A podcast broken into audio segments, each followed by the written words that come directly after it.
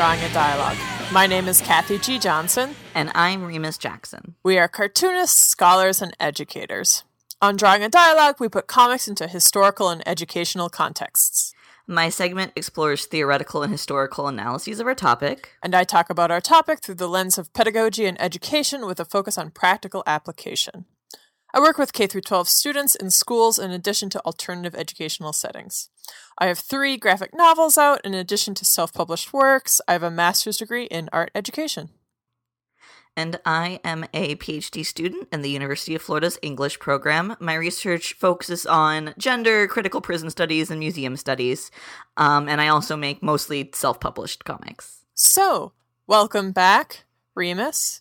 Um, Yeah. Here we are in our introduction here. Here we are on episode 30. Episode 30! And we are titling this episode Distance Learning and Mutual Aid Pedagogy. mm-hmm. Because I feel like it is the not quite an elephant in the room because we are all constantly talking about it every day of our lives, but Mm-hmm. the scope of education has really changed quite dramatically for the majority of Mhm. teachers, administrators, and students.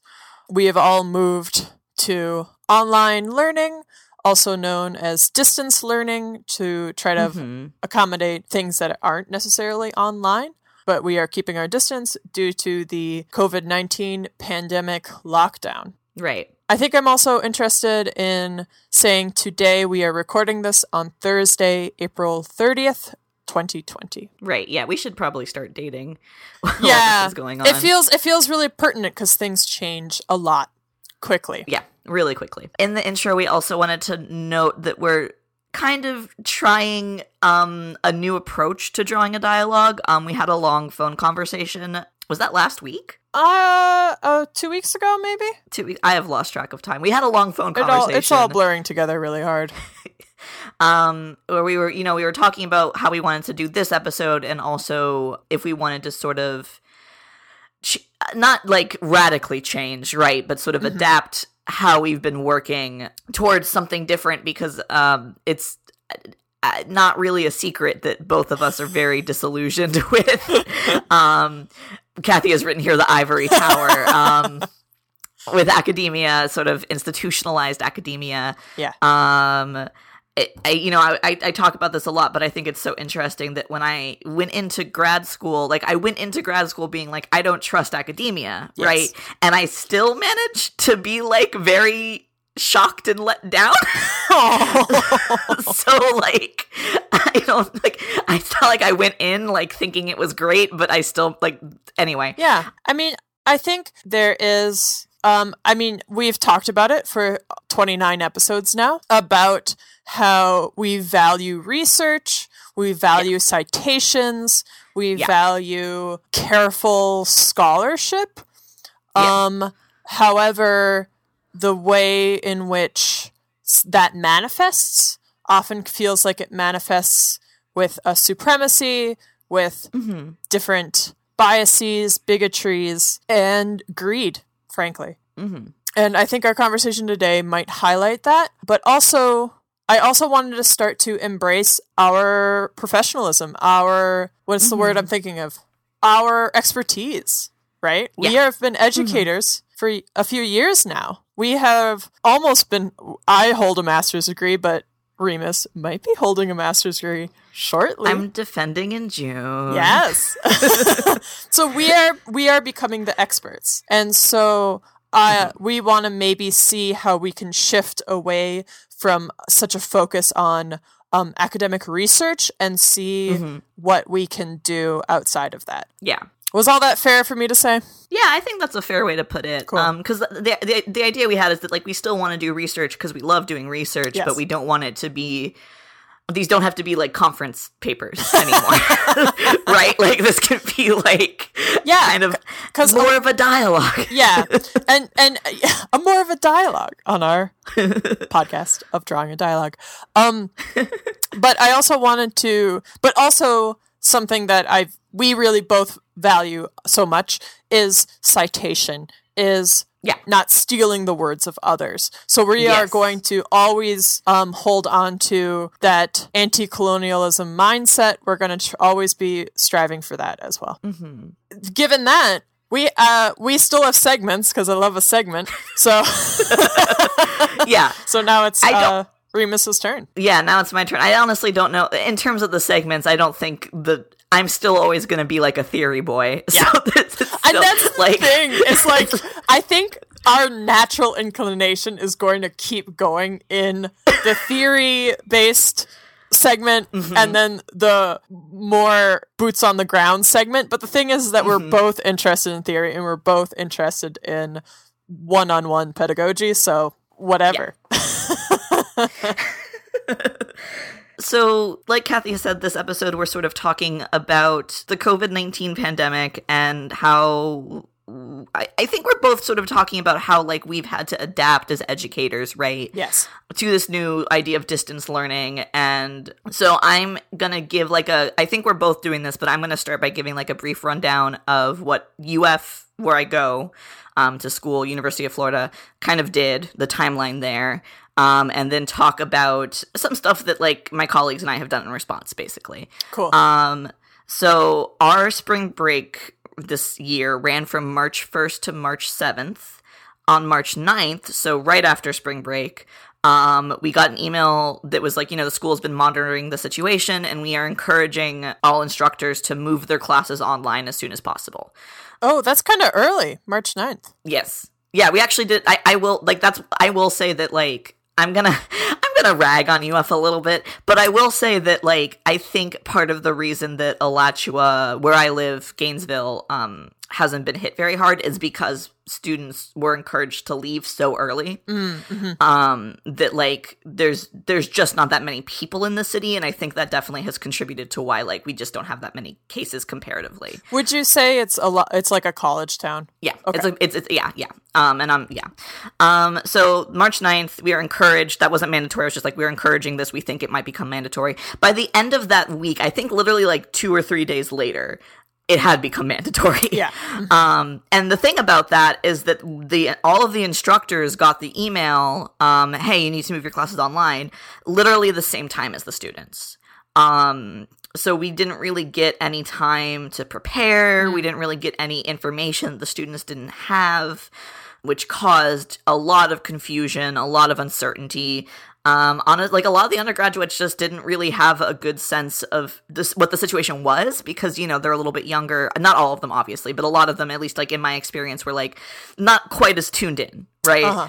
And this was before the surge of cases in the U.S. So you know, not that that's not justified, but it was just like a, this like big mad scramble. You know, all of us, and I I'm gonna talk a little bit about this, but like my position is uh, both a teacher and a student, right? Right. So I'm a graduate student. I go to classes, but I'm also pro- an instructor, and I'm not a TA. I don't assist a professor. I'm a lead instructor. So I design my own courses. I lead my own courses. Okay. Um, which is an important distinction because there are graduate assistants who are like TAs who are helping a professor, and it's like a little bit different in that case. But so, you know, like those of us that were leading our own classes were put in this wild position of having to, in week 10 of a week's of a 16 week semester, um, just shift at the drop of the hat everything we were doing to online. Right. And UF's policy for this was very clear that it was to be minimize disruptions, keep teaching, basically act as though everything was normal, but move it online. Right. So we got like we weren't allowed to cancel classes. We got like scolded for that. We weren't supposed to like change any assignments. You weren't supposed to like drop anything. Like it, it was like very insistent that like we just somehow transfer it one to one online um, be flexible of course because like the undergraduates are going through a lot but uh, fr- from the university standpoint they were much more focused on quote minimizing disruptions whatever that means Yeah. And can I ask, and at the same time, are students, they have to move? So at that moment, no. They Okay. were encouraged to leave by March 30th. Um, Okay. but the dorms didn't close. Um, and the dorms for this semester have stayed open. Um, Oh, so- okay. So the dorms Yeah, are still open. yeah for but i'll talk a little bit more about the tricky side of that it's we're Yeah. a public institution so it's a little bit like different than like the private schools who are like get out we're closing the dorms you know what i mean Right.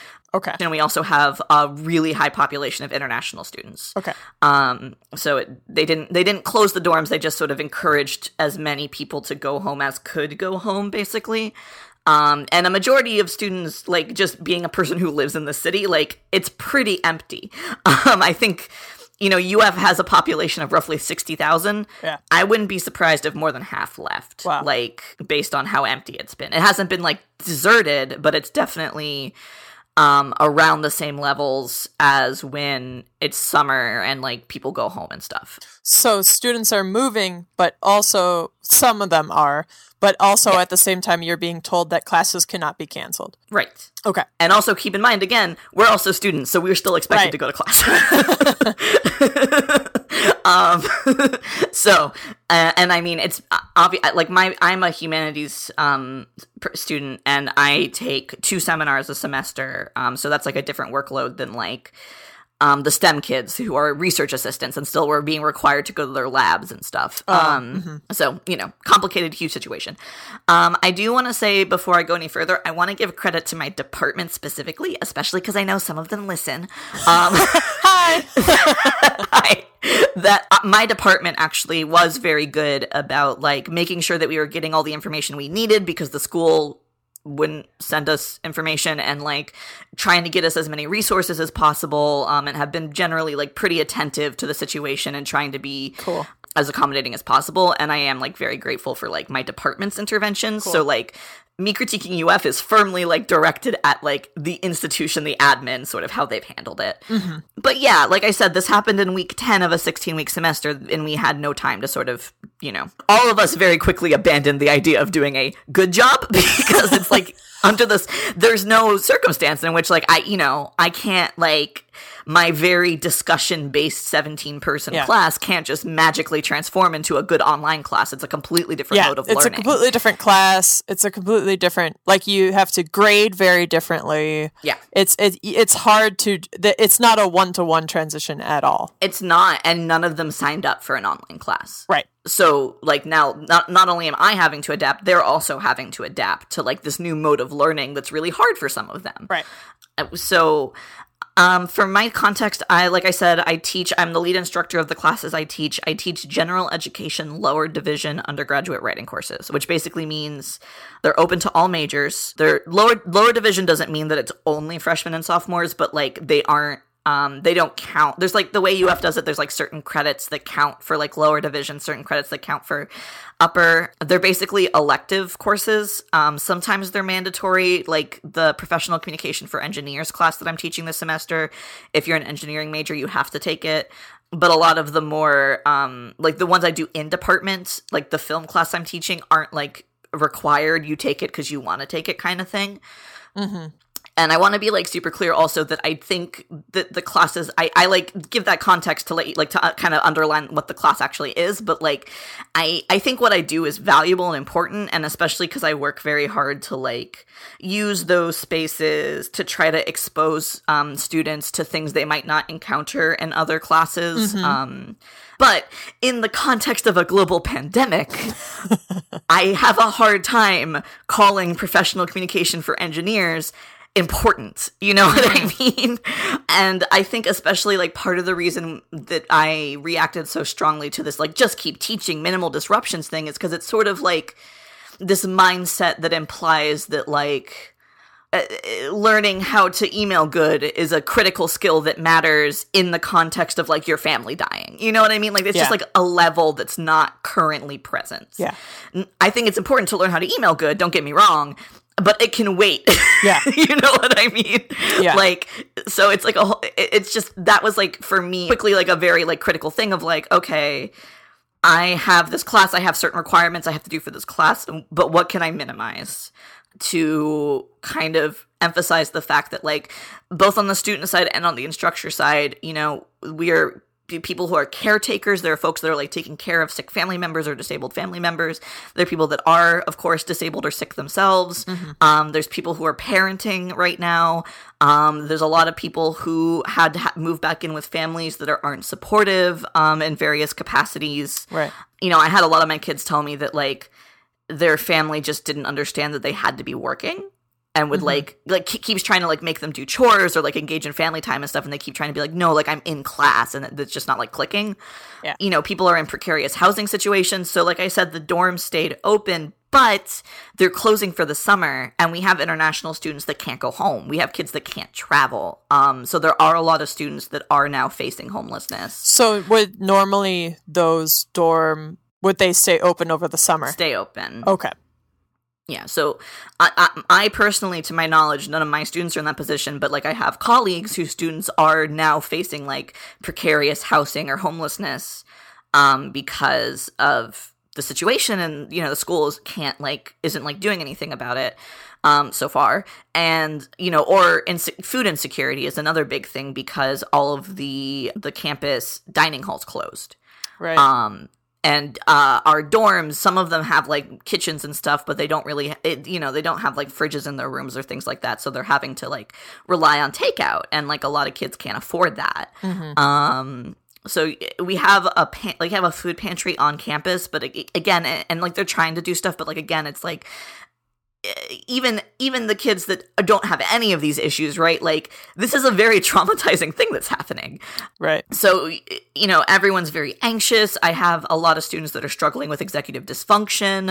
Um i have a lot of students that like have talked to me about like it's really hard to like and i think this is true for everyone right it's so hard to like keep yourself on track to like remember to do the work to care about doing the work honestly mm-hmm. and it's like i'm in the same position as a student also so like i obviously understand where they're coming from. Um, and so, like, what I'm going to talk about now is sort of like my response, and um, I'm going to sort of share these two things that I've worked on with my colleagues, F. Stuart Taylor and Kara Weiland. One is a critical pedagogy and disability justice worksheet that we actually made back in February for a pedagogy conference on campus. And then the other one is an article we wrote for Activist History called um, Disability Justice and Mutual Aid Pedagogy, or How I Learned to Keep Worrying and Teach Later On. Mm. So I'm coming to this my pedagogy is my teaching right when i say pedagogy i mean teaching like my the way i think about teaching um, is informed kind of broadly by like abolition and transformative justice movements which we've talked about disability justice which i'll define in a minute and liberatory pedagogy um, liberatory pedagogy is like um, it comes sort of out of both Marxist consciousness raising efforts uh, and sort of black and brown women's um, educational writings, right? Mm. Um, and teaching. And um, it's about using education to raise the consciousness of the oppressed rather than just sort of feeding them into the system, mm, right? Mm-hmm, mm-hmm. Um, so, like, Freire, Pedagogy of the Oppressed, is like the big touchstone for this, right? Uh, um, by Paulo Freire. I can never say his name. I got two copies of that book right over there. Right, it's such a good book. Um, big touchstone. But yeah, so I think part of the reason that like I'm thinking about the adapt adapting the classes the way I have been thinking about it is because I'm already coming from this place of like disability justice, of like liberatory pedagogy, where the goal is not um how do I hit the benchmarks, right? Mm-hmm the goal is like how do I help students um, achieve what they want to achieve while bringing them closer to like uh, a more realized understanding of like the systems that they're in. Mm-hmm. So, and my positioning here is also informed by my social signifiers. Um, so I'm going to restate those. Um, I am um, disabled, um, multiply disabled. I'm autistic and I have scoliokyphosis, um, which is like bad spine syndrome, basically, in a lot of chronic pain, mm-hmm. basically. Um, I'm transgender, right? Um, and I'm white and I'm queer. Um, so everything like I do also sort of comes from my positionings being disabled and transgender and fat and also white and queer and all that stuff. Mm-hmm. Um, so this I'm going to start with the critical pedagogy and disability justice worksheet because that kind of gives the basis I think for what the three of us are trying to do like by talking about this. The three of you you and your two co-creators. Yeah, me and my mm-hmm. two co-creators. Yeah. So we made this worksheet. It's modeled after the uh, Museums as Sites for Social Actions toolkit. Um, which is a really great document and a great model for thinking about like how do you make a worksheet that is both informative and also helps people come to their own awareness about things mm. um, and we'll link it in the show notes of course um, mm-hmm. but on the top of that we have a quote from jay dolmage um, in the book academic ableism and dolmage is a um, disability studies scholar right um, who has written a lot about like in particular like accommodations and why the accommodations model where um, there's like a, a, a body at the school that has like a set list of things that you can that are tied to certain diagnoses and you go and you say like i have this diagnosis and they say great we can give you more time for tests and then you take that yep. letter. Yep yep yep. I'm gonna be uh public schools call those ieps i'll be talking yep. about that later on too. Uh the iep stands for individualized education program um, Dolmage writes, and this is the quote that goes at the top of our worksheet um, able bodied people all have things that they fall short with, skills or tasks that they may, will never master. But when disabled folks say, These are the things I need in order to do my very best, it is labeled as an accommodation. Accommodation is thought of as something that always needs to be created, something that has a cost. This underlines the inherent inaccessibility of nearly all of society. Seemingly, nothing is ever designed to be accessible in the first place. Mm. Um, so, disability justice, which is different from disability studies, is a movement that was named by the group um, Sins Invalid, um, which uh, a grassroots disability um, movement um, like disability activist movement led by black and brown people of like primarily black and brown femmes, right? Mm-hmm. Um, and comes from grassroots and is was made in response to the like inherent sort of white assimilist nature of disability active mainstream disability activism and disability studies. Mm. So the reason that we like do disability justice and not disability studies is because disability justice is more about centering the lives of disabled people of color, of trans disabled people, um, and of course the intersections therein, and like working towards those practices of abolition, of transformative justice, of like fundamentally changing society rather than reforming it, right? Mm-hmm. Um, so not like, oh, we need better accommodations, but we shouldn't have an accommodation system in the first place. Things should already be built right. to be accessible. Right. So I'm not going to go over this like whole worksheet. Obviously, um, if you are an educator or like work really in any sort of public we wrote it for like our colleagues, but it works, I think, also with people who do community organizing, right? Who work at libraries, things like that. Cool. Um, but it just it comes with a little it comes with a, couple, a definition of accessibility of disability justice of liberatory pedagogy there's an inventory which is like i believe you like check off that you believe these things so they're i believe statements like i believe um, students are experts of their own experiences and my teaching can and should improve, involve dialogue and flexibility as it encounters students needs um, and then there's some guiding questions about how to like move beyond accommodations, how to include your students' um, input. And then there's a couple of like activities uh, about like how to develop syllabi or grading practices. Um, and again, those can kind of be modified depending on what you need. Um, and then also something that's very like important to me, which is rethinking punishment models of teaching, which is why like I talk mm-hmm. about being an abolitionist teacher, right? Is like, and this says, take some time to reflect on what unconscious biases you bring to the classroom. What kinds of behavior do you consider good or bad, and how might they be connected to social signifiers like race, gender, class, and or disability? Um, behaviors like not making eye contact, fidgeting, yawning, volume modulation, and code switching are use of informal language, and the use of note taking or assistive technologies, including laptops, none of which harm or impede other student learning, can be misconstrued as disrespectful. Mm. And like, that's because, you know, being, you know, talking with like my other colleagues and stuff, you know, often people will say, like, oh, this student is being disrespectful because they were talking loudly, or oh, like they weren't making eye contact is like a big one, right? Yeah. And it's like, mm-hmm. those aren't actually harmful. Right. you know, like there's no reason you need to think of those as negative. Um, and the reason we think of those as negative is, is because of unconscious biases, right? Um, part, part of this is just sort of like drawing attention to those sorts of things and then how can we adapt. Um, and a big one for that with this switch to online has been students not responding or not checking in or turning things in late, right? right. I, from the jump, was like, I need to just sort of let them do what they can do and like work from there. Right. Um, and I'll talk a little bit more about that in a second. But um, the other thing, which is we we wrote this in at the end of March. It was published on March 31st. So sort of early, not yeah, I guess kind of like early days, right, of things getting really dire. Yeah. Mhm. And we wrote this because um, we wanted to sort of respond. In the early days, um, there was like this pandemic pedagogy Facebook group um, that started. And, um, you know, obviously educators everywhere were kind of like, what do we do? How do we handle this? And a lot of people were turning towards like, punishment, right? So like Mm, give them a bunch of 5 point assignments to make sure that they're actually reading stuff or like how do I make sure that they aren't taking advantage of the situation? That kind of thinking. right. Um, and we wanted to push back on that. Um, so I'm going to read a tiny bit from this. Um, we also sort of detail our strategies in it, but since I'm going to talk about my strategies, I'm not going to read that point. So, quoting, mutual aid comes from communist and anarchist theory and from everyday practices of survival. Um, the close association between mutual aid and disasters makes it a natural fit for teaching in a pandemic because extreme circumstances reveal existing gaps and exclusions in social safety networks. COVID 19 has resulted in new coverage, including the Town Hall Project documenting COVID 19's specific mutual aid efforts. Um, and that's, I believe, Dean Spade is one of the people leading it. He's like a critical prison scholar, abolitionist, thinker, um, an activist, trans also activist, um, who does a lot of work around mutual aid. Um, so he's kind of important, I think. And then, however, mutual aid has a long prior history. One example is the mutual aid disaster relief, which includes organizers who have been doing work on the ground in mutual aid since uh, Hurricane Katrina. And um, I I don't have this in here, but it it also traces its roots back to the Black Panther Party. Um, and their their slogan of survival pending revolution.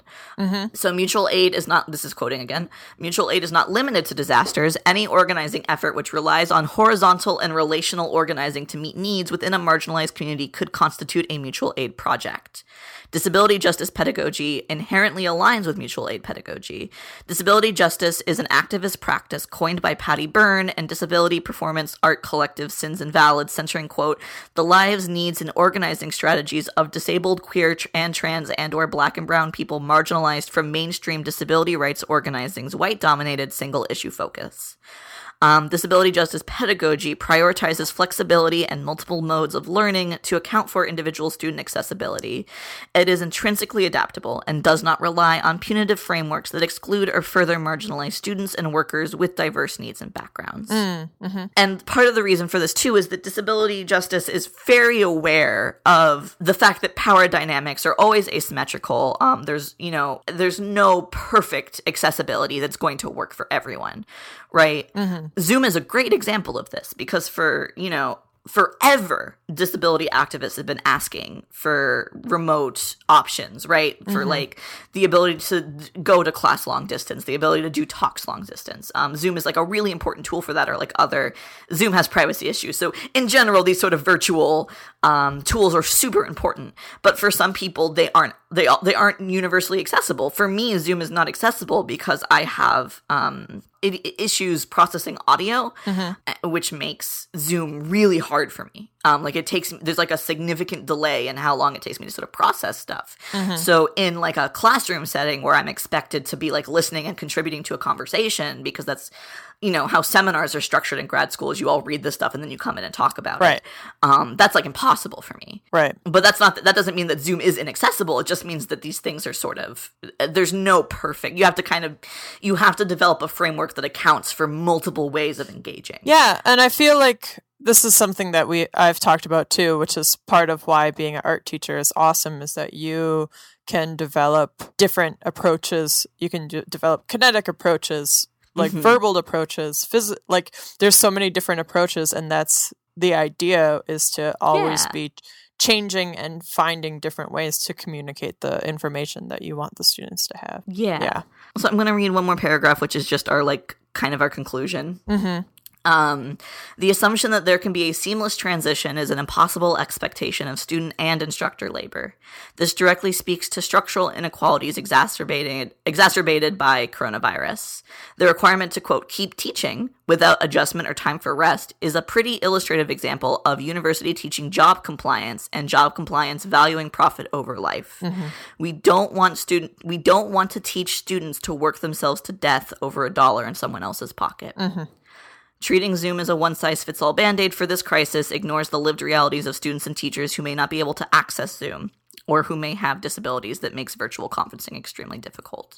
So, uh, again, what we're responding to is this sort of like neoliberal co-option of the ideas of like flexibility, right? To mm-hmm. be like, oh, we can all just zoom in, we can work from anywhere. This is great. This is freedom. Mm-hmm. When really what you're doing is you're asking people to alienate themselves and put themselves in harm's way so that the university can make money to keep functioning. Mm-hmm.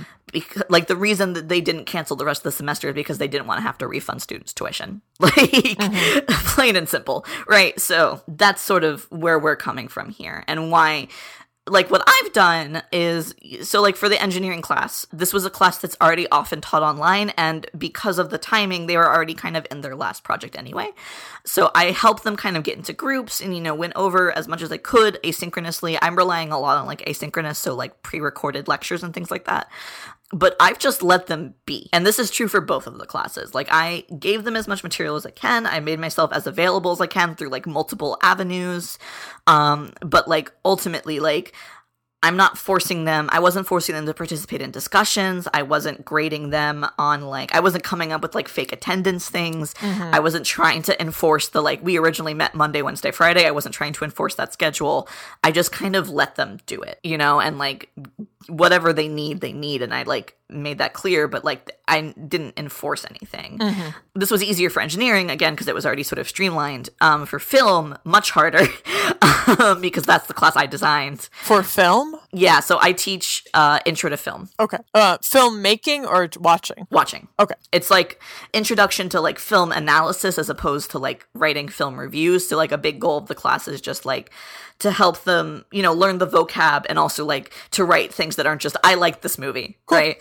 Um, which is yeah, which is like a super cool skill for them to have. So that one I got to sort of talk to them beforehand and they asked for asynchronous. Um, so I did uh, pre-recorded lectures for all the like remaining material. Um, I cut most of the readings that they had. Um, I did like on Fridays we would have a Zoom check-in that was like n- no one got in trouble if they couldn't come. Mm-hmm. And in the beginning, you know, they were there more frequently, and then by the end they sort of stopped coming. So I just sort of stopped doing it because you know I get like they were also at that point working on their finals for other mm-hmm. classes this was really hard for me honestly like i and you know again i'm gl- like i'm grateful that i kind of already am doing this work with the disability justice and mutual aid because like my ego is such that like i really like I work really hard to build horizontal learning communities, like very discussion based, very like I want them to learn from each other as much as they learn from me. I want them to feel like empowered to like lead Yes. discussion, that kind of stuff. Yeah. That doesn't work over Zoom, it turns out. Like, everyone's afraid to talk because they don't want to accidentally cut someone off. People are cutting in and out. My Wi Fi is really bad. And I, you know, like, I had the impulse at first to be like, okay, okay, we'll do like discussion boards or like, I made a Slack and I'll get them to talk to each other on Slack. But it's like, I had to check myself and be like, actually, that doesn't work in this context. Yeah. There are certainly other contexts where it would work. Like, uh, it depends on your class, right? It depends on how many people in your class. It depends on um, the kind of work that they like to do. This class, my film class already was more resistant than other classes I have taught to the discussion model. like most of the time, they kind of just wanted me to explain stuff to them. Yeah, I mean every every class has a different personality that comes. Exactly, yeah. You know, I had to sort of check my own ego and be like, I need to do what's best for them. Yeah. And like that was always my goal, right? But like it's very anxiety inducing to suddenly lose contact with huge swaths of them, right? Yeah. Like um and to be like I have to just trust that they are taking care of themselves and if they need anything they know that they can talk to me. Yeah. So, you know, like I did one on one check ins. I only got like 11 of them out of the 17 to check in with me. That's That's fine. pretty good. That was good, More honestly. than half. Yeah. I know. I was like, hey, I'll take it. Yeah. Like honestly, so that was the but that was the thing, right? It was like I, I the reason I sort of talk about it like this is because I I understand where the impulse to do the like five point check in assignments Yeah. comes from. Yeah, I mean, yeah, we it's all we all have to check ourselves and slow down. Yeah. Yeah, absolutely. Yeah, because it is. It's very anxiety inducing to let go like that and trust them, especially because we're trained like by the institution to not trust them.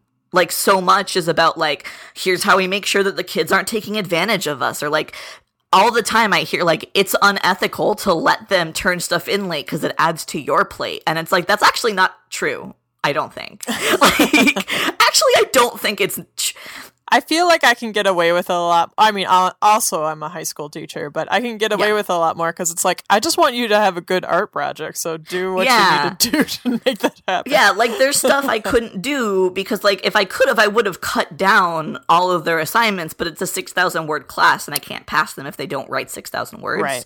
So there's stuff like that where I was like I can't like I will get in trouble because someone will go back in and be like this person wrote 3000 words and you passed them. yeah, like that's that's tough. yeah so there's like always like compromises that are happening there but I, you know i was also like it worked out because also like i was struggling because i still had to go to my classes over zoom and like my professors like cut down on a lot of the requirements but it still was like any work was so insurmountable Uh, for yeah, me. hmm It was hard. It's hard. like I just came out of finals and I wrote, I think, maybe the worst papers I've ever written in my life. but I had to just get it done. So, Yeah. yeah. So I just wanted to share. Um, I'm gonna, and in the conclusion, I have a couple other things, but I just wanted to sort of share like what I've done, how I've sort of abandoned my dreams of these beautiful horizontal classes to focus on the practical reality of like these kids need to just focus on themselves Yeah. right they don't need to be stressing out about this class that and i think like the thing about that is that like it's not saying like oh they're not getting anything from it because i think they're still getting stuff from it but what they're getting from it is the material not the like Community. uh yeah or the or the like uh, the like assignments. Like I- you know maybe they won't like maybe this is not going to be i haven't like turned them into the best writers they could be given the circumstances. That's fine. They still got to read stuff that i think is really important and they still got to have like really good conversations that i think they're going to like carry with them even Yeah. if like the class itself was sort of a cluster at the end Yeah. I think there's there's an image of there's always an image, not not just in teaching, but in anything, but in this context we're talking about teaching, where you want your class to be life changing. You want like Mhm. this discussion about art to really get to the heart and soul of your students. And there's this like this image that because you obviously all of us who are teachers are very passionate about what we're teaching. Yeah. And it is very difficult to be like and then you enter that classroom and you're like now the number one i had all these fantasies while i was building my classes while i was doing all my lesson plans. I have all these huge fantasies for how it's going to go. And then you go and you meet the students and you're like okay now it's we're being student centered whatever Yep. you need we are going to accomplish that. And it's just like you're like oh i my goals for this class well it's nice to have those those that's not that's not the point of a classroom right? Exactly right. It's not about like you in your fantasy of like being uh like the guy like um robin what is what is it in dead yeah poets society? Robin williams yeah like yeah. yeah but you're, you're not gonna be robin no williams. you never will be no just like and that's not to say like i know i've had like students who have had life change not to be arrogant but i know i've had students that have had life changing experiences because we've talked about it but like that's not going to be every kid and you can't manufacture that you have to like kind of let them come to you um Yeah. And I think that's part of what i really like about teaching, though, is it's a Mhm. constant practice of humility and checking yourself, which is a really Yeah. good place to be as a human being, I feel like. Yeah. Okay, I've talked Yeah. way too long. So Oh, no, you've talked fine. Great. Thank you so much, Remus. That's awesome. I think, okay, like, like what we were talking about, how we have to renegotiate in any class, Mhm. even if it were how it was originally supposed to be set up, right, by our cl- yeah. schools and institutions. In any class, you have to check your expectations, right?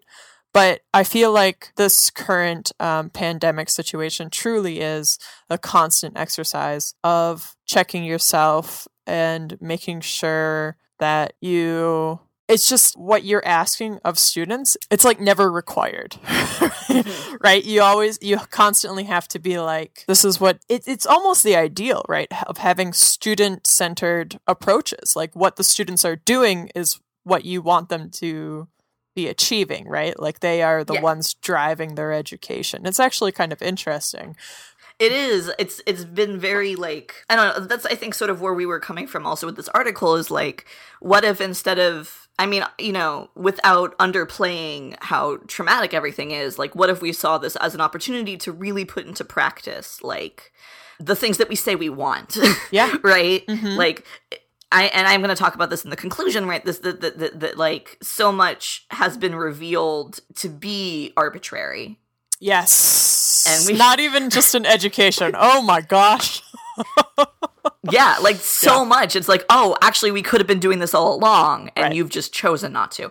And Right. so, like, okay, how do we then like seize on that momentum yeah and kind of transform Yeah. things? And my and, and in my I mean this is tomorrow is May Day and there's such a huge labor Mhm. um strike happening. I mean just watching the way Amazon is crumbling is and like how no one needs one day shipping, two day shipping. We don't need that. We don't It's need it. inhumane. It turns out it's fine. yeah, it's fine to wait a week. It's absolutely fine. Like, I just really hope that we as a culture embrace seeing the humanity in the. Because, Mhm. like, uh, you shouldn't beat yourself up if you have Amazon Prime. I have Amazon Prime. You shouldn't beat Mhm. yourself up over not being conscious of the workers behind your easy little online order because Amazon and all these companies purposely work so hard to make their workers invisible. Yeah. Right. exactly. And so it's all just coming it's all just coming out so much right now. Like who is Mhm. truly essential? Yeah, food workers are essential. They deserve a living wage. Like it's like we all need toilet paper. We need the person who manufacture who Get, Yep. who cut down the trees. We needed the people who work in the factory to convert it into toilet paper. We needed the people who package it, and we needed the people who ship it, and then we need the people who are working in the store to stock those shelves. Like there's so many stages that are disrespected. I mean, yeah, it's no.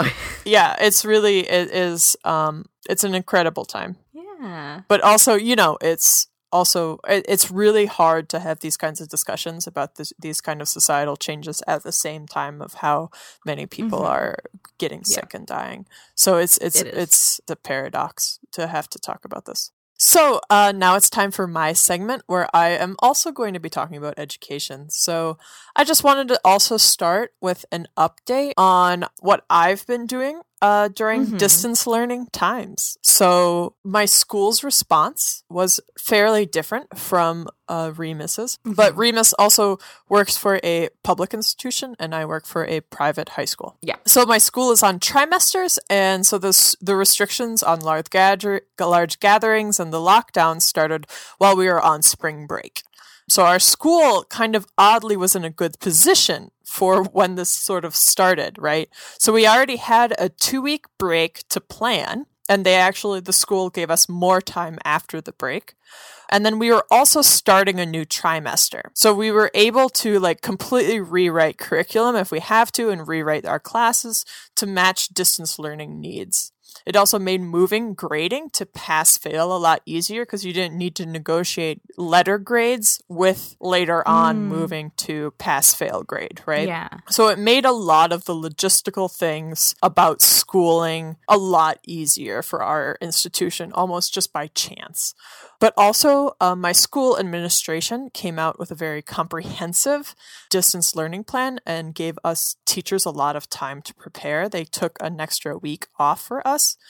Um, also, part of that is not only they're also highly conscious of not only were they understanding that we had to uh, adapt a distance learning plan, but also we had a lot of life adaptation to be doing that we all had to do started to stock up on groceries and things like that Right. Yeah. so the plan that the they had written for us um, had a lot of focus on scaling back. That was a huge focus of it. Classes would have less weekly meeting times, and homework time was drastically cut. Our schedule completely changed.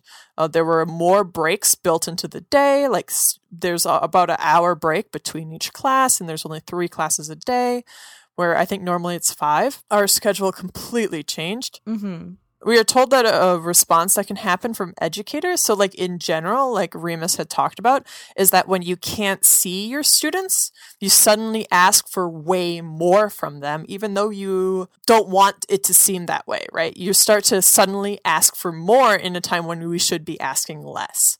Um, it's almost like a psychological response to wanting to have that contact and have confirmations that students are on task. Yeah. I've been really vigilant with myself to only send really gentle reminders to students only after a deadline has passed, things like that. Because it's it, you have a habit of, especially if students are doing something on Google Doc, you can access that Google Doc at any time and correct them. but Right, yeah. it's kind of rude to do when it, the deadline hasn't even come. And then once the deadline has come, then you can go in and see what they have done. Right. But I know mm-hmm. that is a lot of teachers' instincts to want to help and to want to be with their students. Obviously, that's why Right. we're teachers. So all of this was trying to remove that pressure off of all of us and be gentle with each other Mm-hmm. my school has always been really understanding of humanity and private lives and a lot of respect for that. And I think a lot of that also just comes from the way a school um, has a lot to do with a family, right? You get to know the families, you get to know the students, you- their children, Right. You start to become part of the family. And so, family and school, at least in our environment, is, is very respected and understood. Yeah. And so the administration had built this distance learning pen with the idea of mental health at the forefront. But also, and I'll continue while on talking about this because I am going to be talking about what Providence Public Schools response was. Mm-hmm. Also, it is important to continue teaching and continue school for students. Uh, not only the social aspect of allowing students to be able to keep in touch with each other. Um, it's really important to adolescents. Um, adolescents' developmental job essentially is to detach. That's right. That's why the cl- kind of cliche of like the teenager being like really mad at their mom kind of thing. it's because their job is to detach and find a life on their own, move out, right? That's Right. what adolescents are supposed to be doing. And so it's just a really hard time to not have kids be able to see each other. Um, so that's why we sort of moved to Zoom so students would be able to see each other, see us as teachers, but also each other. Yeah. We've been trying to have extracurricular activities. Um, athletic teams still kind of get together and have virtual workout sessions. And also for education, you don't want, you want to continue um, learning, right? So there's the summer slide that we've talked about Mm, yeah. and where over the summer for three months if a child doesn't have any educational experience they actually lose i want to say two months worth of education that they did get and so the real fear is that if students don't children don't have any school for six months if school didn't continue in some some capacity they would lose almost the entire grade that they had already gone to school for in the previous year. It's it's hard to say the word year because it's I almost always mean school year, but f- for most people year the beginning of the year is January for me it's definitely September. So it's hard to Same, I mean- phrase. yeah. It's hard to phrase, but like if students are losing multiple they'll it's like they'll if they don't if they stopped going to school all through the summer it would be 6 months, right? And then they would Mhm. lose almost the entire 6 months before that. So they would almost lose an essentially an entire year of education if school didn't co- continue on in some capacity. Am I making sense? No, yeah, you are. Yeah. Yeah. Yeah. So like even if it's just reading at home, you need to that mental stimulation because developmentally, there's a lot going on in kids, you know? Right. You it's you can't just hit pause on developing. You're still developing. Right. Yeah. and so that's why finding a continuation of school was really important um, to K through 12 education. So I, I just wanted to point out that that has a little bit of differentiation with what Remus was saying. Um, right. Because, like, I mean, at this point, I have friends who have two year olds and like babies, infants who are now walking, and you know, they're like, they're the things that they are really developing is during this time, right? Like, right, the, yeah. This time can last a long time in a child. And like Remus mm. had actually mentioned really briefly, I am like going so off my notes right now. okay. But it is key, it is key to point out. I didn't do a lot of research on this, but maybe that's something that we can continue uh, to talk about on drawing dialogue. Is actually one mm-hmm. of the mm-hmm. first things that started to be discussed was trauma informed pedagogy because mm. at this point all children are being traumatized every human is being traumatized right yeah. And, uh, you know, to different capacities depending on uh, where you're living. But this is a very traumatic event. It's a crisis. And mm-hmm. so knowing how to approach teaching as a teacher and approach students who are traumatized um, mm-hmm. and sensitive to that is one of the early conversations that I started seeing when we're talking about distance learning. Yeah. So I'll, that's something to chalk up for next time is maybe more uh, discussion about trauma informed education. Yeah. I mean, that ties into what I was talking about with disability justice, right? Like, yeah being able to respond to trauma um, and taking care of traumatized people especially like again i think what dis- the reason disability justice is so critically important is because it's also a recognition that you yourself are in a certain capacity right are dealing with certain yes. things have a certain like mind body reality yeah so like it's not just like oh you're a blank slate that is like you're also being traumatized like we're also yes. being traumatized so we have to also take into account like where we're at and what we need and then how do we negotiate that um right. to do what we can for our students. Yeah, and I tweeted about this a long time ago, and I also touched on it in the last episode of Drawing and Dialogue. But when this mm-hmm. first hit, it was extremely overwhelming for me. Yeah. And it was really difficult to, because um, honestly, you learn, especially when you're working with younger ages who are going through a lot. Um, you sort of learn to really compartmentalize. I really compartmentalize myself. I put myself in a little box before I enter that classroom because your baggage really shouldn't come into play when you're working with minors honestly. Right. But you know at this time it was it's um it was really difficult to negotiate that and i realized it wasn't a reality. Right. Right it wasn't a reality to pretend like i'm fine and that i'm 100% here for the kids Right. Right. And, and, I mean, like, the nice thing about college is that you can be, I mean, there's like a pressure to still be very detached from them in that way, like as a professional. Yeah. But they are also adults. And I was like, I'm not going to lie to you. like, I'm also yeah. a student. I'm also dealing with all this. So, like, yeah. And that's, and that is a difference where, um, cause you hear about it, you don't want minors to feel like they need to take care of an adult. It's right, exactly. That yeah, that's uh, that's also traumatizing in itself. So, mm-hmm. but then I actually started to feel a lot better, and a lot of that was because of this transition. Listen, listen to me segue right now, and a lot of that difficulty was that transition of a visual art class. Right, that's it was. Look at me transition. Very smooth. Thank you. But it is, it was very hard for me to wrap my head around something where I am, I highly value kinetic, kids being able to use their hands, learning right. different materials, being in the same room and, and like having that energy right? That you just can't get in Zoom. And so that was part of what was so mentally difficult for me was to rewrite, throw out my entire all my lesson plans. There's not a single thing that I'm doing that's the same. Yeah. because th- these aren't art school kids. Right. These kids don't have art supplies at home. Like maybe right. one person has paint at home, right? They got pencils and paper they maybe have some markers, they maybe have some colored pencils, and, and that's you're it. teaching sculpture, aren't you? I'm teaching sculpture. I'm teaching puppetry, and I'm teaching illustration, which is working out the most, the best. To be honest, yeah, that makes sense.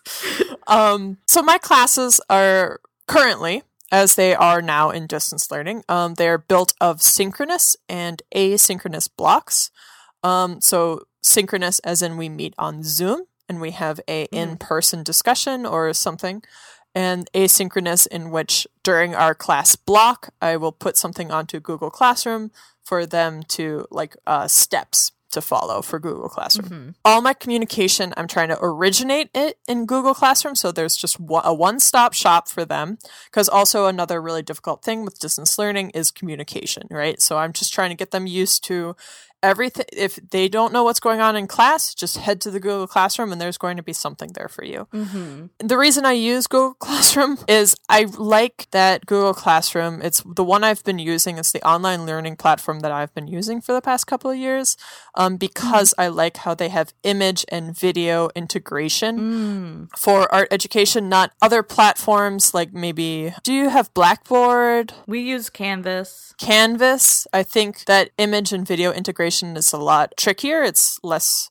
It's almost Google Classroom is almost looks like Tumblr or something. Oh, interesting. Canvas is the the way my understanding of the way that Canvas is structured is that it's very similar to like a wiki.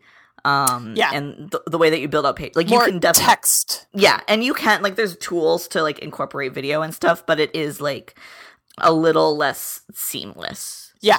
Mm-hmm. It's almost like Google Classroom's trying to make a classroom into social me- um, social media looking kind of thing. And Yeah. I know that you know maybe it's not crazy for me to be like, "Good job, Google." That's not necessarily what we're trying to do here. But in terms of K through 12 education, having a visual vocabulary that is more familiar to kids to be able to communicate information to them is actually really important.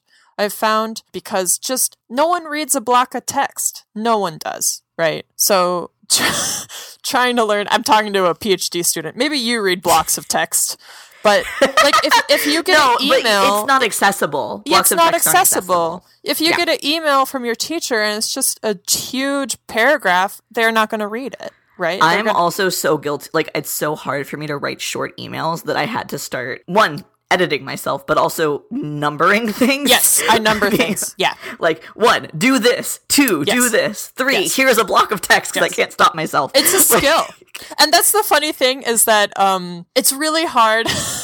if you are currently a K through 12 college student trying to getting teacher training right now, it is a skill to take the heady concepts that college gives you Uh-huh. and then communicate it to a child. yeah. I know it makes it feel like K through 12 educators are like sometimes I feel like a clown, right? Like cuz you're like a goofy clown trying to Well, simplify to everything. it so that they but can you need to say it. stuff in a way that actually gets through to children. Yeah, no, totally. Yeah. I mean, And that's true even for like the undergraduate courses sometimes because like the freshmen don't. Oh, yeah. Like I have to stop and you know like I'll say something and they'll be like, "What?" and I'm like, "Oh, okay, I have to like stop and break this down." yeah, freshmen are still adolescents, you know? Yeah. Yeah. And then I use Zoom uh, for the synchronous blocks. A lot of that just because the school said we are using Zoom. Yeah. Uh, frankly, we have a Google based system. I would have preferred to Mm. just use Google Hangouts because it would have popped up right there instead of having to figure out how to integrate Google, our Zoom conferencing into the Google uh, calendars that we have. Okay, here's the thing. I know I'm just like, feel like I'm talking in circles, but here's the thing with distance learning is it needs to be streamlined because it is Yes. very easy and very quickly becomes highly confusing. yes. So Oh, definitely. it, it, it's very easy for it to just there's a thousand ways to communicate with someone digitally right hmm you can send them a little text you can do a comment on their google doc. You can send them an email. You can do all the you can comment on the google classroom. It's like there's so many different ways of reaching people. I was like okay i'm going to do google classroom zoom and i'll email you. I'm not going to do anything else. Because that's me and my students. Those those poor students have to negotiate all the other ways their teachers are trying to communicate with them. Right. Yeah. so for me i was like this is it this is it i'm going to try to simplify it for you um, because Zoom is built into Canvas for us, and it's still the most confusing thing. like, it's so annoying.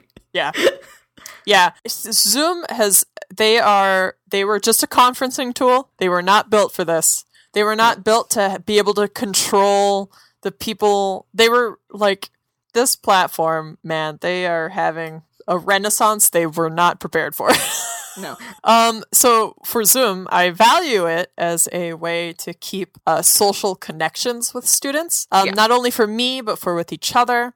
But I try not to use it to deliver actual information um, that isn't also available on my Google Classroom. Because students ha- may have weak connections, they can drop the call, they could not understand you because there might be a delay or you might have like paused for them. Um, and especially for adolescents, it's super embarrassing Right. that their Wi-Fi dropped. It's very class-based, right? If they have a weak Mhm. connection, it's super embarrassing, and it's they're n- almost never going to tell you if they need something to be repeated.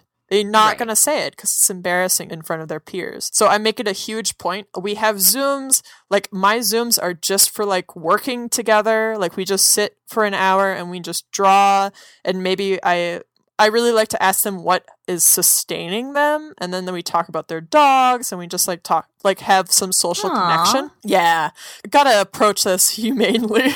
it's a tough time, um, but I don't. I never use Zoom for like real, true instruction. I uh, record. I use QuickTime and I record slideshows. If I'm giving a slideshow, I just record my voice and I let them watch it in their own time because then they can always go back, things like that. I also invested in a GoPro camera so I would be able to film material demonstrations on my desk Mhm. At a higher quality because like my laptop camera wasn't able to pick up like drawing and things like that. Material demonstrations are something I really value for my students um, because they are able to watch me mati- manipulate the art materials. Um, it's tactile and it doesn't rely on verbal language. It's super valuable to deliver information in different ways. And so I had been using my laptop camera, um, which you can also do. I would recommend pre filming these videos. I wouldn't recommend trying to do it through Zoom. If Right. you are an art teacher who's listening, I would recommend filming both and then allowing students to access film. And then I also had a library workshop that I had booked as an author that I had booked a long time ago because I teach comics classes because it's my favorite thing to do on the planet. And so I actually did I did a library workshop through Zoom and I used the whiteboard feature in Zoom a lot because you can draw right on your whiteboard and I used my tablet. Um, I use that Ah. instead of worksheets that I normally print off for the kids. And I actually there's a recording of that. So I'm actually going to make sure that I link that in the show notes and you can watch Yeah, me do do. a recording. I always recommend Zoom is really um, impersonal. Um, if you are using it right now, Mhm. try to have everyone talk at the very beginning. Ask a really silly question or something, and just get everyone to talk to sort of make that human connection a little bit. Um, that's my recommendation for all classes. yeah. but especially Zoom is so awkward. I've gotten a lot better at it. I don't know if you have, but I've gotten a No. lot. I, I've gotten a lot better at not feeling awkward and uncomfortable. Uh, it's it just doesn't work. Like I like I said, I have that processing issue, Right. so like it, I just feel like frustrated the whole time. Yeah, I, that makes sense to me. Yeah. For me, it's like uh, being on camera was really uncomfortable for me at the beginning, but now I've gotten a lot more comfortable because we are so used to things being on camera. We're we're so used to only conventionally very beautiful people being on camera. Right. if, if that makes sense. And so you're like, oh, I need to make sure I'm really well lit, and I need to like, put on makeup. And, like, I don't know. Does that make sense?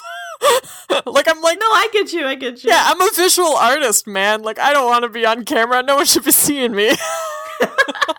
But I've gotten better at that because we're all sort of in the same boat. That's sort of the interesting thing. We're all in the same boat. Yeah. Well, at the same time, being in different situations, which is important to note. That's my experience. So, I wanted to give a few uh, educational and social emotional resources, Yeah. things that would be useful to educators. And the goal to any online resource should be to recreate that vital relationship teachers have with students.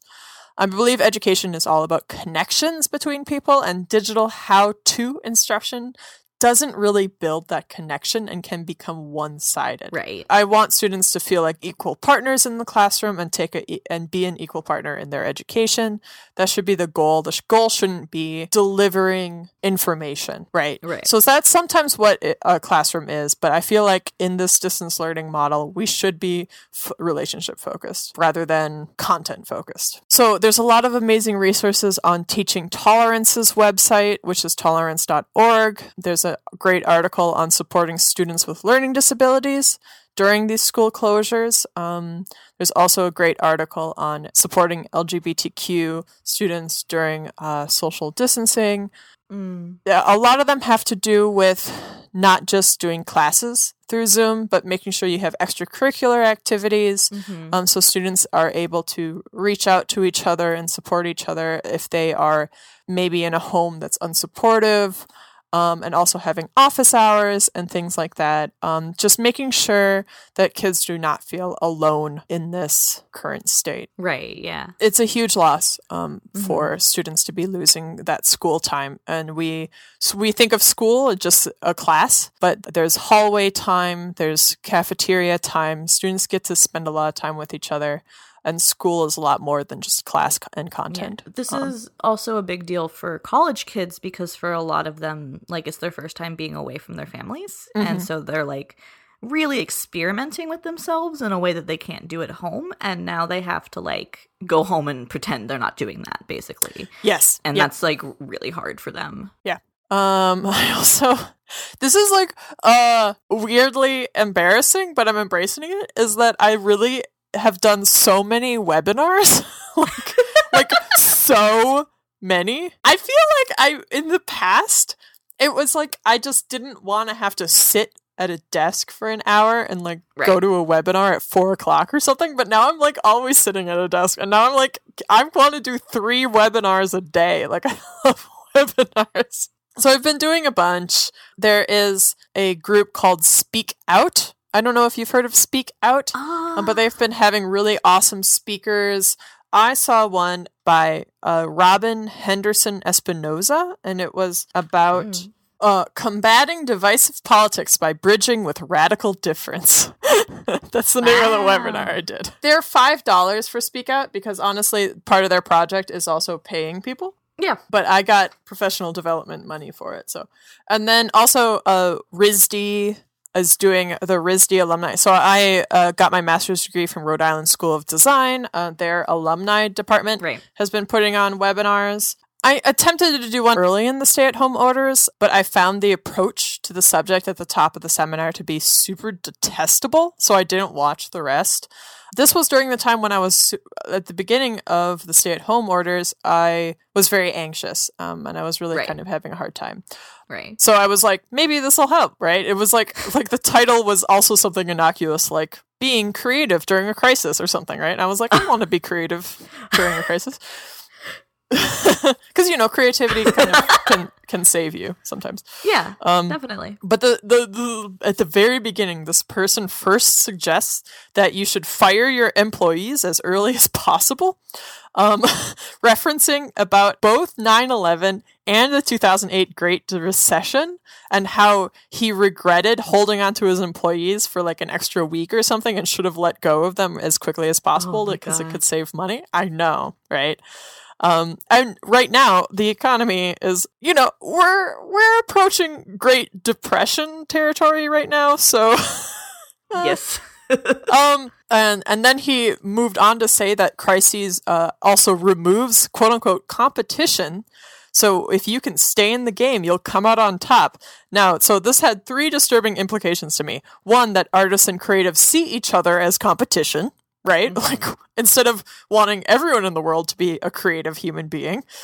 Two, that it is a positive thing that creative people are either financially pushed out of the industry and that we like that, or worse yet, it has a disturbing implication that it may be positive for people to be dying and they're therefore not no longer competitives in the creative fields. Ay. Oh, I really did not like it. Did not like it. No, that's so bad. That's Got so- really mad. that's that reminds me of um the people like the the fact the professors on Twitter who have been talking about their schools asking them to prepare like what should happen if they die while teaching kind of thing.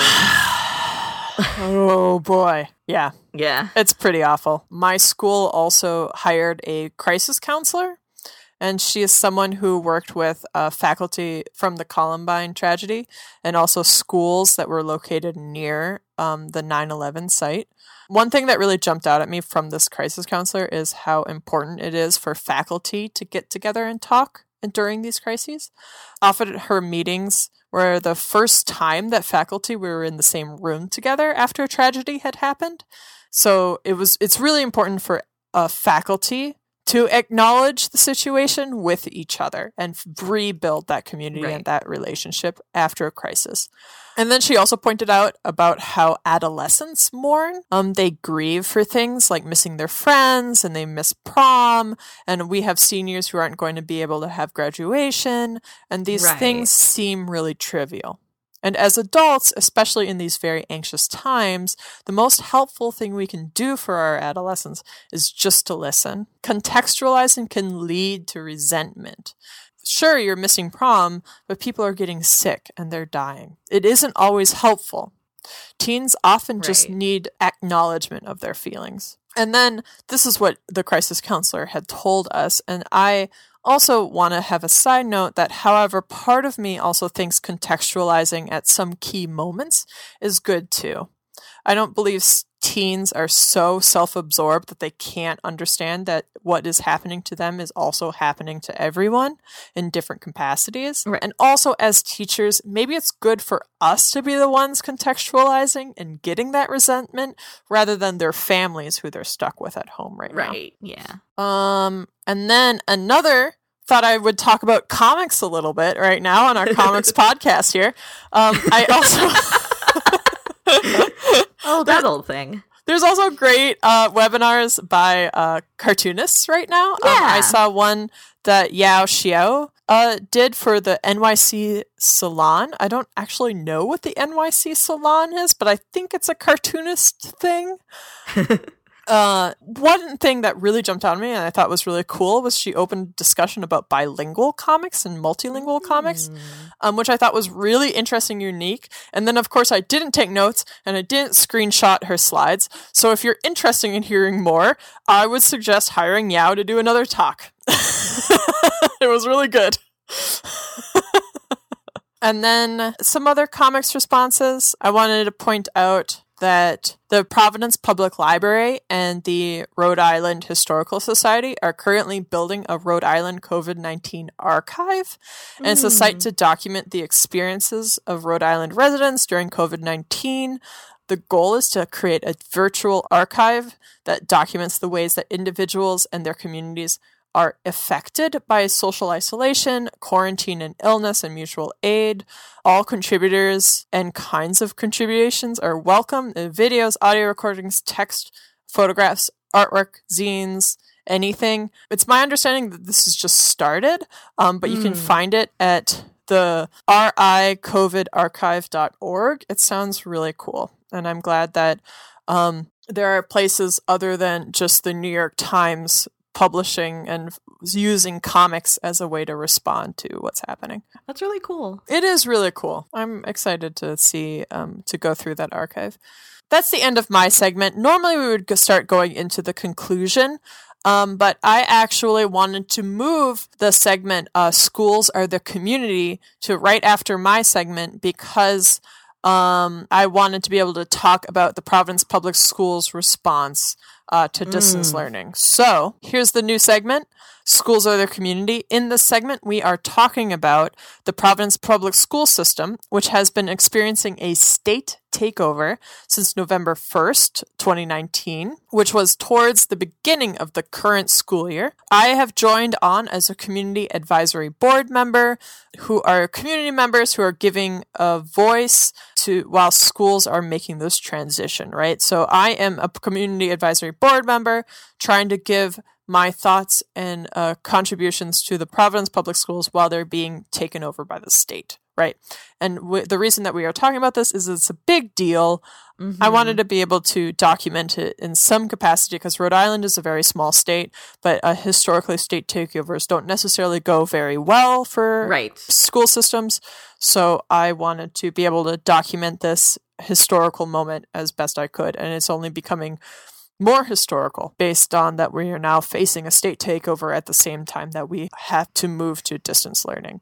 Right. Um, yeah. I thought it would be interesting to present the Providence public school system as a case study for public schools and distance learning, right? So we've lear- heard about from public college, public university, from a private high school, which is where I work as a day job, and now we're going to start talking about public schools. Um, so I watched a Facebook Live town hall with Superintendent Harrison Peters, who he just started in February. So he, the new superintendent, because they kicked out the old one, right?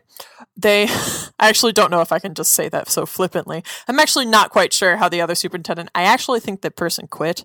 Um, but this new superintendent, Harrison Peters, he started only in February. So he only started right into the beginnings of the pandemic, right? Right. And then this Facebook Live town hall also had the state education commissioner, Angelica Infante Green, which we've talked about uh, in this segment before. Um, and this took place on Wednesday, April 15th. So the schools were closed by Providence Governor Gina Raimondo announced on March 13th, which is also a Friday. So this saw this town, it had been exactly one month of distance learning. Mm, so for about the first 15 minutes, the commissioner's microphone wasn't working at all, which is funny but sobering reality to what is likely the truth for a lot of students that technology is a mm-hmm. huge, huge hurdle for this. At the same time, the superintendent said they had also distributed 19,000 Chromebooks to students across Providence. So there's 19,000 students with a new brand new laptop, mm-hmm. right, that they've never had before. And they are also working with smartphone carriers to offer Wi-Fi hotspots that's, that people families can use on phones, and also local wireless companies to turn on wireless connections throughout the city that apparently had already been built. Right? like there are hotspots, Wi-Fi hotspots to offer a more public accessible Wi-Fi method, but the s- companies just hadn't turned them on. hmm And then there's also quote unquote other philanthropic opportunities to get Wi-Fi.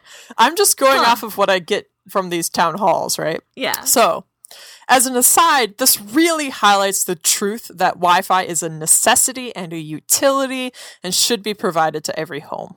Like, you can't work unless you have Wi Fi. You can't apply to jobs. There's so much that you need to be able to access the internet. Right. That's been true for decades.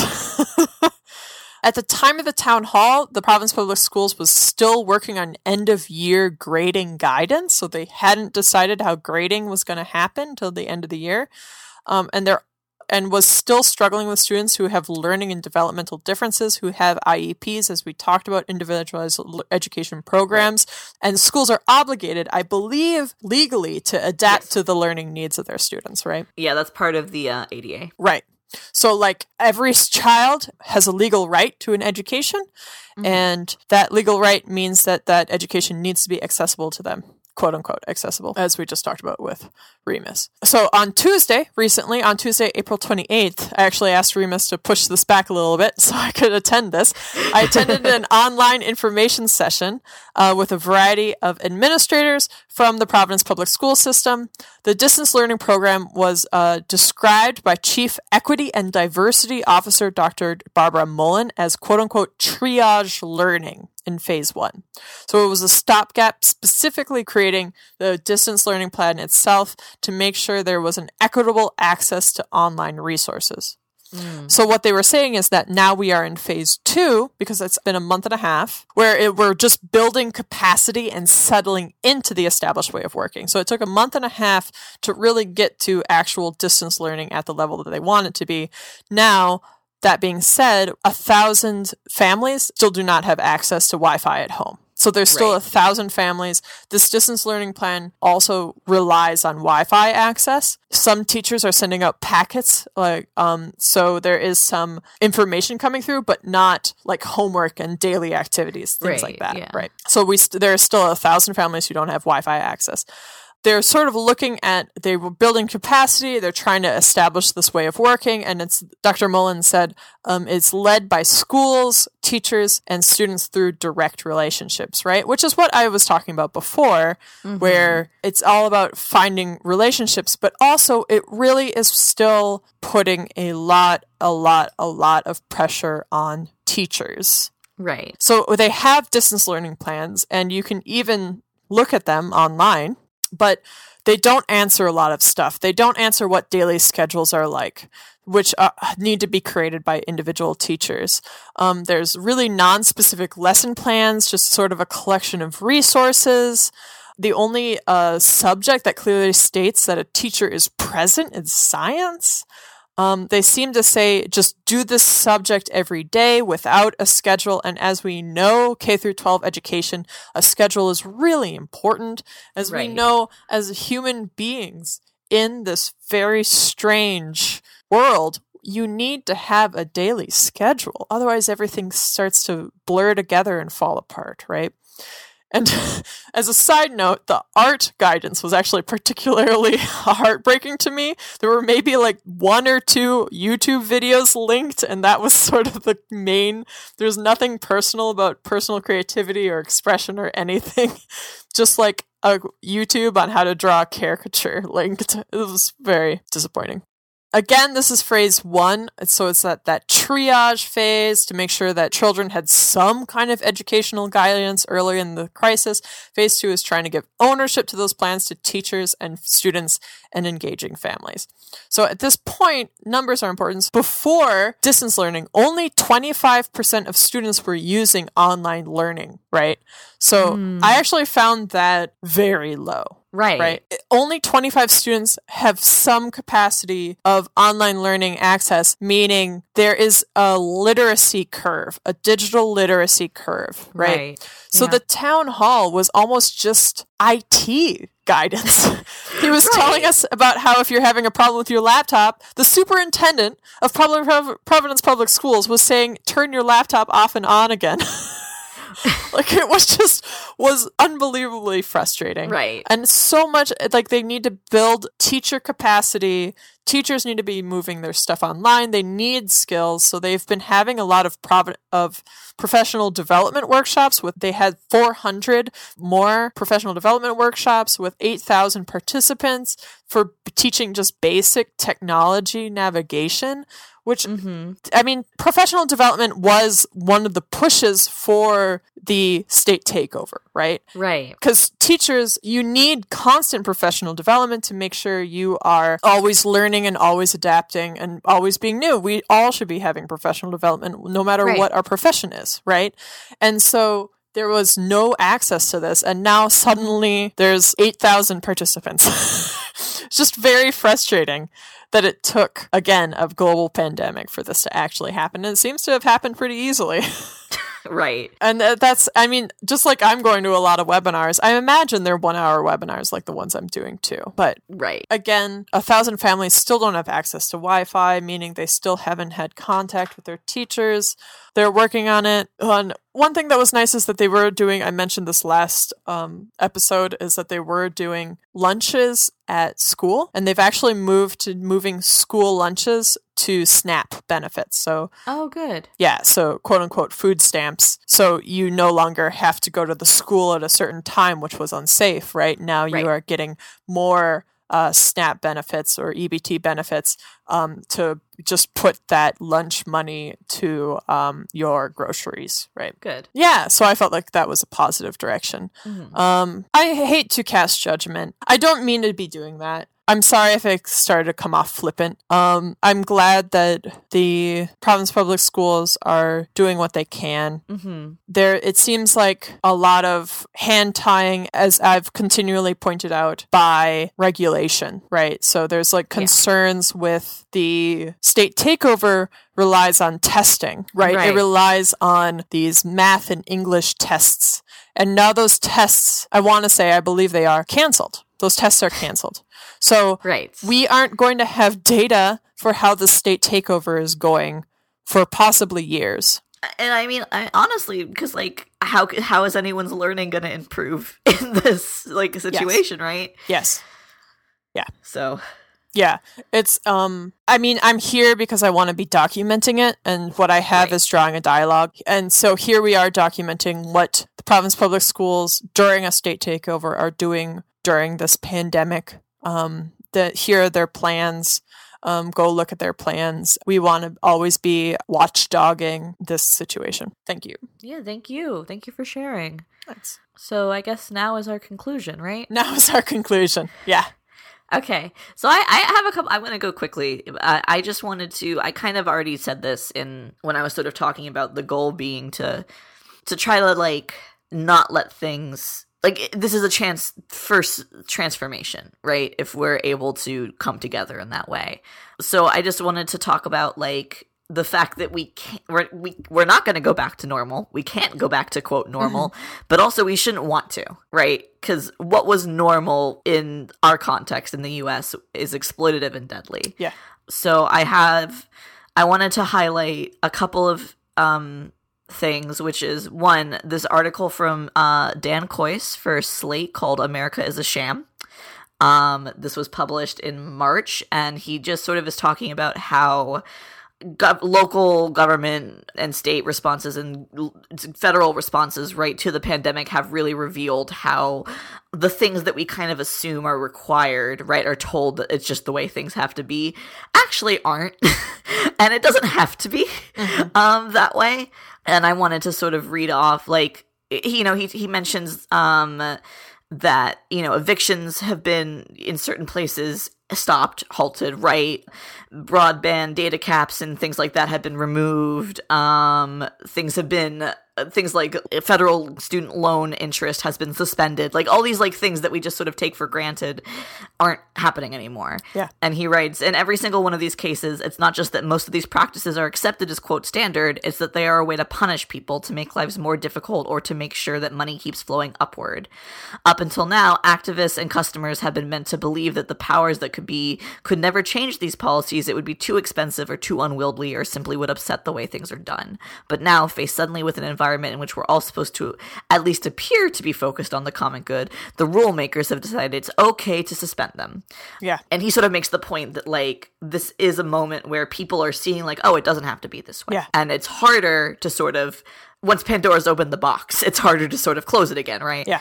Um the Dan Kois is actually a comics guy. He usually writes oh, yeah. comics reviews. I've met him at Small Press Expo. He was really nice about my book gorgeous. Awesome. Yeah, Dan's actually a comics guy. Hey, it's a great article. So yeah. that's great. All right, and so then the other thing I wanted to, um, the other two things is one, Rust Belt Abolition Radio, which is a um, sort of a local radio program that does like abolition work or like highlights abolition work did an interview with ruth wilson gilmore amanda alexander and kim wilson um, and all of them are of uh, like very prominent like anti-prison activists right abolitionist activists cool. um, and so this interview is called survival pending abolition and it's um, them sort of talking about you know the work that's been happening around covid and responses to it but one of the things that they all sort of keep coming to is like again the things that are suddenly happening are things that activists and community organizers have been campaigning for for years mm-hmm. um, and kept being told no no no um, and so this part from Ruth Wilson Gilmore, I wanted to sort of mention, um, talking, she, they're talking about mutual aid and how like mutual aid has sort of been brought to a lot of people's attention in a way that it hasn't necessarily been before. Um, but as a result, some folks, um, particularly like, you know, to be honest, white folks who aren't super familiar with the legacies of community organizing, um, are sort of treating it as something that's new, mm-hmm. right? And so she she was saying, whereas we all know, all of us doing the show together, know that this kind of work not only has a long history in the long 25 years of the contemporary abolitionist present, but that work itself built on long work that was in many ways inspired by the kinds of activities that are best summarized in the Black Panther Party for Self Defense motto, survival pending revolution. And so, like, she sort of just talks about things the, the fact that like these contemporary stopgaps aren't sustainable unless we kind of keep pushing. Mm-hmm. and she says i've been thinking a bit too about the fact that in the last 45 years ago since the us made a dramatic turn to prisons and policing as an all-purpose solution to social problems what's happened at the same time is that the number of hospital beds in the us has fallen by about 50% which is to say there are about half the number of hospital beds in the united states today as there were about in 1975 and this is important as well if the US can, as is happening in fits and starts around the country, construct either out of a convention center or out of a shuttered hospital beds adequate to the task of helping people who are suffering from COVID and from other things, then clearly we also have before us an indication of what we should be doing for employment for workers, for all kinds of people, to rebuild our healthcare system and make it possible for everyone to have the kind of well being and treatment so that underlying conditions that are contributing to premature death among Black people in Detroit and among Navajo on the Navajo reservation will not persist. Hmm. So these are all connected, I think. It's a really lovely like interview, um, and they do have the transcript also posted, which is very helpful Cool. for people like me. So I just wanted to shout that out. And then the last thing I wanted to shout out is Critical Resistance, which is a long-term abolitionist org, right? Um, published an abolitionist platform towards healthy communities now and beyond COVID nineteen. And again, the impetus is sort of being like you know, in this moment, welcome to the table. I'm glad that you're like learning about this. Like, here's how we seize on what's already happening and sort of like work together to keep collectively building towards a world in which these problems don't exist. And so I just like those sort of go beyond education but are connected because education is obviously a huge part of this Totally. um, this is why this is why i do liberatory pedagogy because part of liberatory pedagogy is helping people realize that the world that we live in is fundamentally unjust and we can do things together to change that. Yeah. And so like if things like UF letting students choose pass fail grades or drop courses without having to pay for the course, like that should just always be a thing, right? Right. You know, there should always be sort of these things that and, and going even further, right? Like uh, the way the way that we sort of think about grading, the way that grading is sort of tied. I've talked about this a lot, but the way that grading is tied to financial sort of circumstances, um like what students are sort of able to excel and what students aren't. Um Oh yeah, sort of the um, K through twelve has a name for that. Is it opportunity gap? I think it's Yeah. opportunity gap. I'm not sh- I think Yeah, opportunity gap where um, like right now we are highly experiencing it because we are a private school and Right. so we have some students who are able to pay full tuition and then we have some students who are on scholarship and financial aid and therefore they have different opportunities given to them at home and they have different wi-fi access and book access and things like that Yeah, it's like when I first during my orientation when we were given our like 3 days of training before we went to teach. Um th- they told us they gave us a PowerPoint. They told us that the the the like average UF student was like upper middle class coming from uh like a IB or like has done a lot of APs or whatever kind of situation and has like this 4.0 GPA or higher because you know if you do IB it like bumps your GPA up. Mm-hmm. And it's like that's just fundamentally not true. You've invented this like mythical white rich student that you are basing all of your lesson plans around. Mm. Right? And there's so many kids that you know don't have access to stuff like i've talked about. And also like a lot of our students are on bright futures and that's a scholarship that you pay into right for florida. And it's tied to your grades. So if you get bad grades you lose your ability to go to college mm-hmm.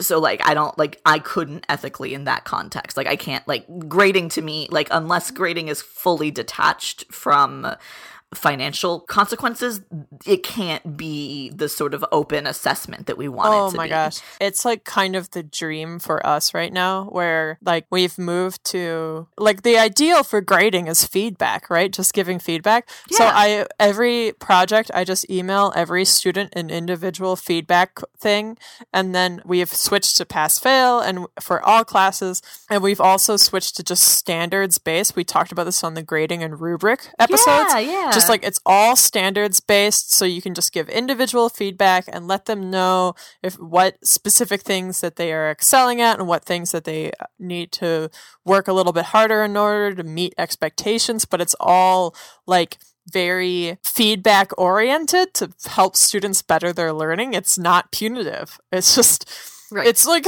great That's great. That's like what I would want. Like, That's what I want so bad. this just be all the time just all the time it could, I, and it's like I. Uh, it's so tricky being a you know a precarious worker like a graduate student too because like we're required to turn you know we get evalu- our teaching gets evaluated mm-hmm. and they make us give them graded assignments and if there isn't like a quote range of grades you get scolded for that. Evil. Yeah evil. Like i think it's evil. Anyway um and the other thing i want to say is because again education is part of community etc um especially for i know like some of the folks that listen are like educators who not like like the I'm talking I'm talking to the academic class here. Oh, high academic class. Gee. We we haven't lost any income, and so like please do as much as you can community wise. Like I can't go out um and do sort of like on the ground mutual aid work because my roommate is high risk. Um, but instead, what I've been doing is redistributing, especially that stimulus check, as much as I can. Even though I don't get paid a lot, like don't get me wrong, um, graduate students don't get paid very much, but I'm not losing any income. I'm not in danger of losing my housing. I'm not in danger of running out of food. So I'm going to redistribute as much as I possibly can. Like fundamentally, just do that. Like yeah. and so like shout out to there's a website if you like I don't know where to start. There's a website that's um leveler L E V E L E R dot info which folks in who have lost their job or who are precarious service workers for instance sign up and you like click the distribute button it gives you 10 people to paypal $5 to. Mm, like cool. it literally makes it as easy as possible. And of course shout outs to gainesville's free grocery store which i have been trying to fundraise for. And we also have like gainesville barista tips and a gainesvilletip.org which is for our uh, service workers and um you know there's like mutual aid like i critical resistance right? I, w- i've talked about like the mutual aid that uh, website the town hall project um, which documents like covid specific mutual aid. Like it's literally like a map of the country and you can just find your state and find your city and see if there's anything happening that you can give to materially in some way. Mm-hmm. um so not to like obviously not everyone is in a position where they can redistribute that's fine but if you are you know you are yeah there's um the F- fang collective and also a more Moore here in Rhode Island has been collecting money mm-hmm. to get people on bail. They're collecting bail money to get people out of yes. unsafe prison conditions. It's yeah. one I can think of. There's of. bail money. We also we have the the Human Rights Coalition of Alachua has also been collecting money for undocumented families who aren't going to get cool. a stimulus check. Mm-hmm.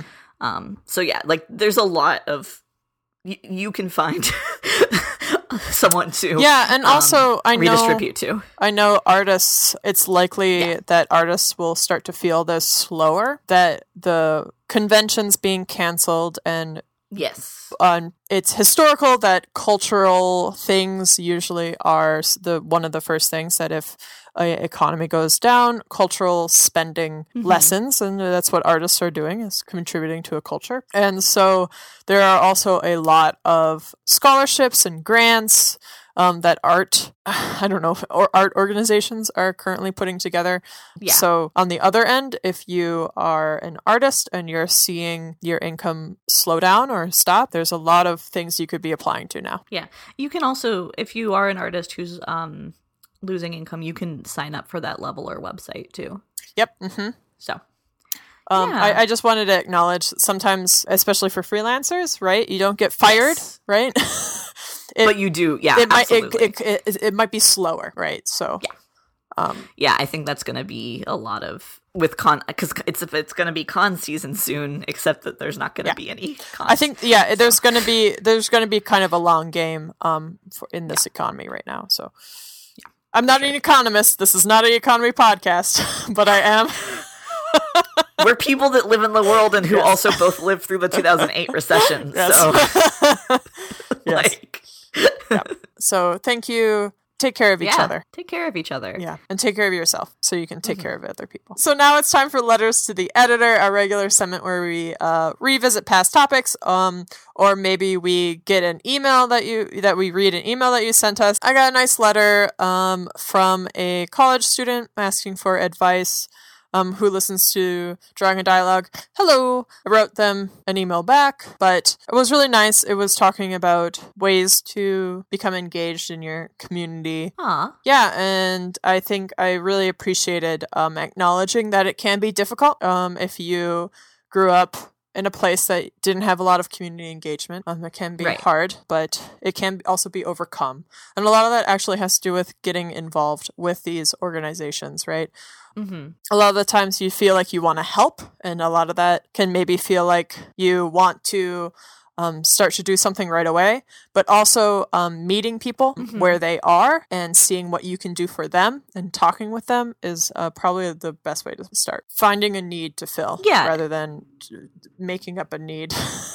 Exactly, and that's sort of I think what like Ruth, Ruth Wilson Gilmore was talking about, right? Is Mhm. like this this work has been people have been doing this kind of work for decades and decades and Yeah. decades. Like, you know, it's like we aren't aware of it every time because very deliberately the structure of society tries to crush these sorts of things. But like the work is there, it's been going on, and you will always find more traction if you go to go to where the people have already been doing the work and see what they need yeah. instead of and instead of I, and I think it's valuable to to like point out actually look at my notes from my webinar Ooh. but um it's really important to say relationships is what is will heal a society Yes. right it's relationships not ideology it's getting to know people that is what is going to find bridges to help Mhm. create survival and I know it can feel scary and also it can feel Yes. like we aren't trying to say this is this has been going on and you've just been ignorant to it. no, not at What all. What we're trying to say is go and build these relationships. There's people who Yeah. have been doing this and they want to meet you, yes, right? They That's- want it's- more it's the comrades.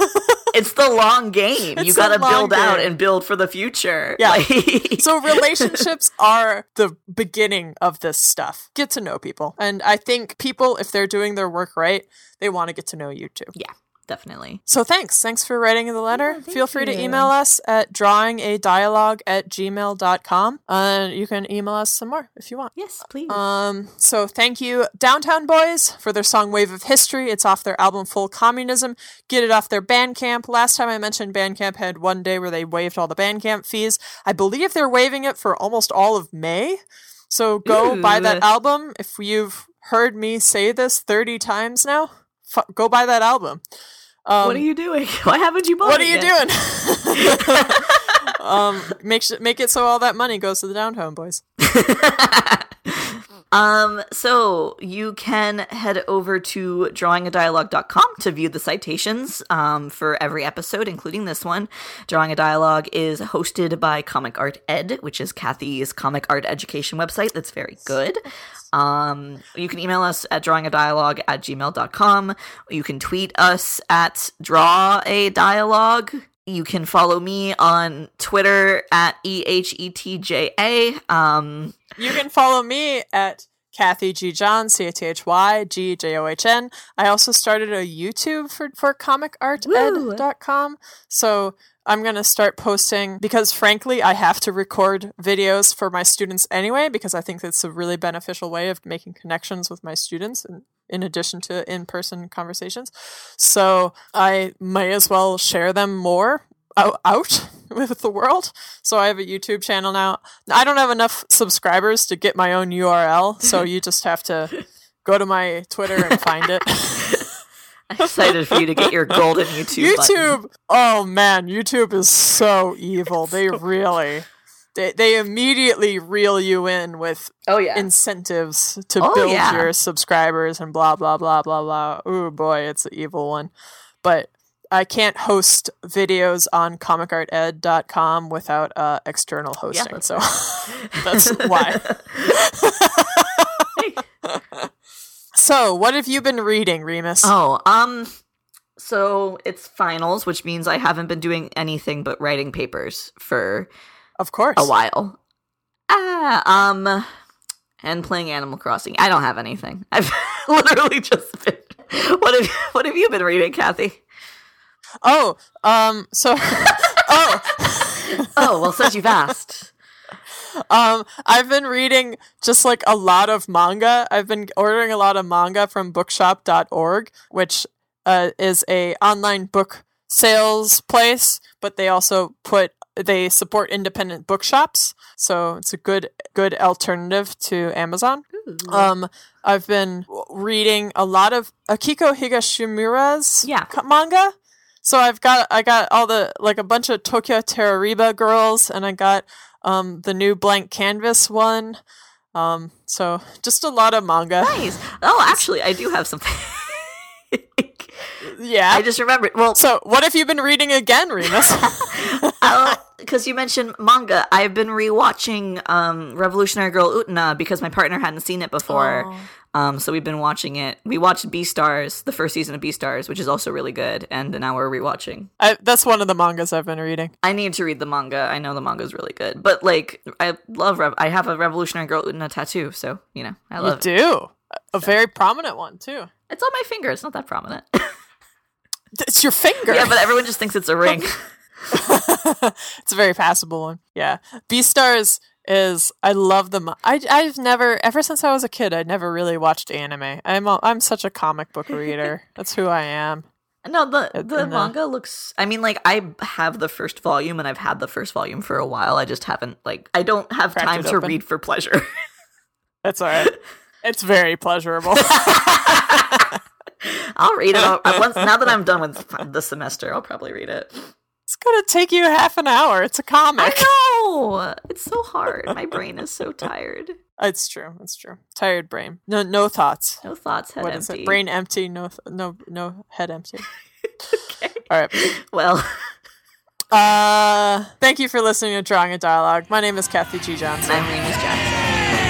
Farewell to our intrepid volunteers. Bye.